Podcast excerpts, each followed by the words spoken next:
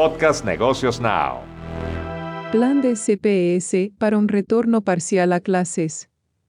En su regreso a las aulas, la mayoría de los estudiantes de las escuelas públicas de Chicago tendrían dos días en clase presencial, de manera rotativa, dos días de trabajo remoto en casa y un día de instrucción virtual con su maestro, de acuerdo con la propuesta del plan de la ciudad para el retorno a clases en septiembre. La ciudad anunció la propuesta de regreso a la escuela, llamada Marco Preliminar, la cual aún está recopilando comentarios antes de que se tome una decisión final sobre las acciones para el nuevo ciclo escolar que empieza en otoño. El plan será discutido con padres, maestros, estudiantes y expertos en salud durante un mes en cinco reuniones virtuales, con sesiones en inglés y español. Los dos días de escuela por semana sería para la mayoría de grados escolares, de jardín de niños a décimo grado, mientras que los juniors y seniors se mantendrían en casa en clases virtuales. Casi el total de los maestros y el personal estarían en las escuelas al menos cuatro días a la semana y CPS agregaría 400 nuevos conserjes para mejorar la higiene de las instalaciones. Cuando estén en la escuela, los estudiantes se congregarán en grupos de 15 para minimizar el contacto con los compañeros de clase, deberán usar cubrebocas de tela y cumplir con los controles diarios de temperatura antes de ingresar al plantel. Un suministro de desinfectante para manos y toallitas estarían disponibles en cada aula. Las decisiones finales sobre la enseñanza con asistencia en persona se tomarán a fines de agosto.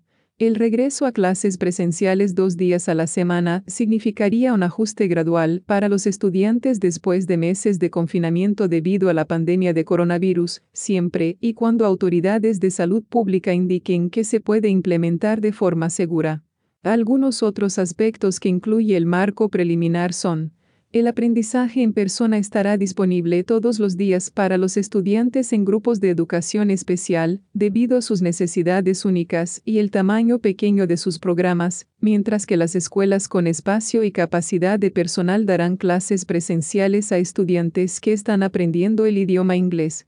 Las rotaciones programadas limitarán la población estudiantil a cerca del 50% de la capacidad en un día típico los programas de preca completos y de mediodía se llevarán a cabo en persona, y cada padre de familia puede rechazar el aprendizaje presencial de sus hijos, independientemente de si el alumno tiene una afección médica subyacente. CPS continuará proporcionando computadoras a los estudiantes que aún necesitan la tecnología para hacer su trabajo escolar, y el distrito escolar proporcionará puntos de acceso gratuito a Internet de alta velocidad para 100.000 estudiantes.